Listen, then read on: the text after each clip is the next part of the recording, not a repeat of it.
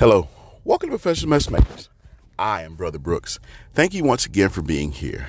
Uh, today's verse comes from Matthew, the 8th chapter, 32nd verse, and it reads, You will know the truth, and the truth will set you free.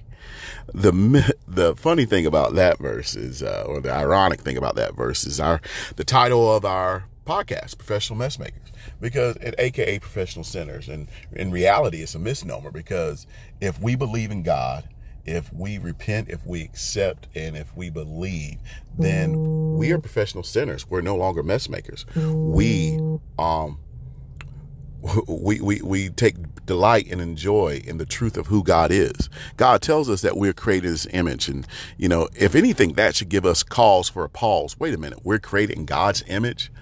We're created in the image of the one who told Job when Job was interrogating him, like an episode of Law and Order, I, uh, you know, um, where were you when I created the Leviathans of the deep? Or where were you when I hung the celestial bodies? When I decided to put the moon here and the sun here?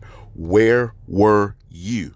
And, you know, we talk about truth, you know, um, God, God's omnipresent. He's in our past. He's in our present. And our, he's in our future.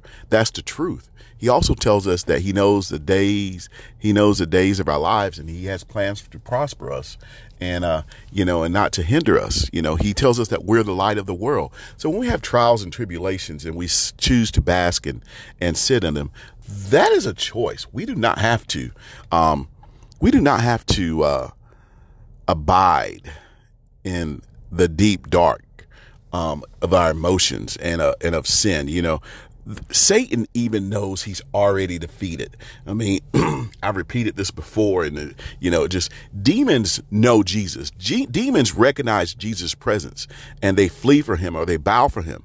You know, so will our problems, so will our situations, so will our shortcomings, so will our weaknesses, so will anything of this world that that uh, seeks to hold us down. You know, which is why we're told in Romans 12, you know, we're do not be conformed by this world. We are not of this world. We are to be transformed by the renewing of our mind. And I and and, and, and I heard something very very interesting the other day as it referred to the fact of Thank you. Have welcome.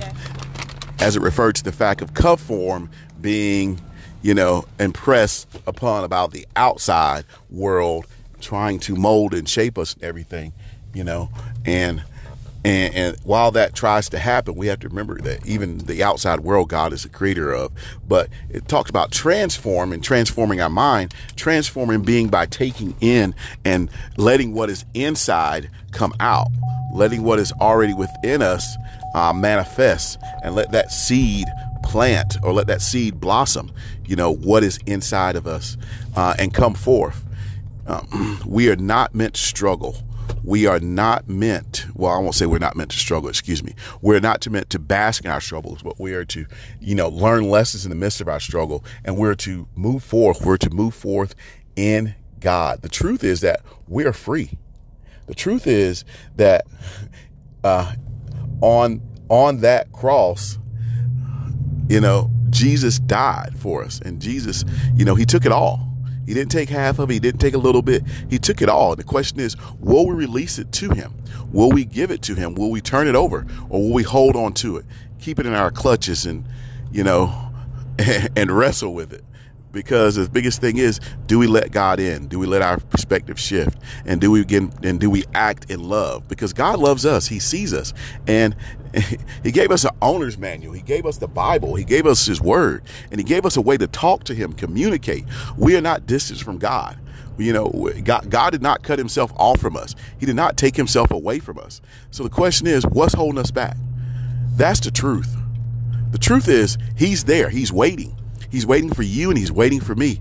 And I hope that you go to him as I do and I need to even more and more. You know, the fact of the matter is his mercies and grace are new each and every day. And once again, that is the truth. The truth is that the devil know he can't change God's mind about us, so he's doing everything, everything he can to change our mind about God, for keep us from knowing God. And that's the truth. That's why we're distracted. That's why we're led off course. That's why we're led astray. Because he the devil knows, Satan knows that when we step into our glory, when we step into the goodness of God, that not only we protect it, but we're another light you know, we're feeding the flock, we're sharing God's love, and when we're acting and sharing God's love, good things are going to happen. And that's one less person, one less soul that Satan can take to the depths of hell with him when when Jesus returns. He knows that. So Satan's goal is to take everybody by any means necessary back or into hell with me. That is my goal. I know I'm going to hell, but I want to take you with me. And the thing is, we don't have to go. That's the truth. The truth is, Jesus got us. The, the truth is, Jesus already won. And if Satan knows that, we should know it too. And we should act in it. We should be grateful. We should know that God favors us. We should know that he put Jesus put himself in our place. You know, we should know that Jesus will work it out. We should know, we should know, we should know. And we should be able to look back over the course of our lives and see the grace and the goodness that God has bestowed upon us. We should be able to look over, back over the course of our lives and see where God has intervened, see where the Holy Spirit has interceded on behalf of us. We should be able to see where others have prayed for us and God has heard the praise of the righteous. And not only that, we should be able to see and know when we've done that, not only for ourselves, but for others. And the thing is, we need to keep doing that. We need to do that this very second, this very hour, this very day. Please share God's love. Please intercede and pray on behalf of those who can't pray for themselves, who don't know that they need to pray. Please know the truth. The truth is you're great. The truth is that you're glorious. The truth is that you love. The truth is that you were created for a purpose, that I love you and God loves you too. And that is the truth.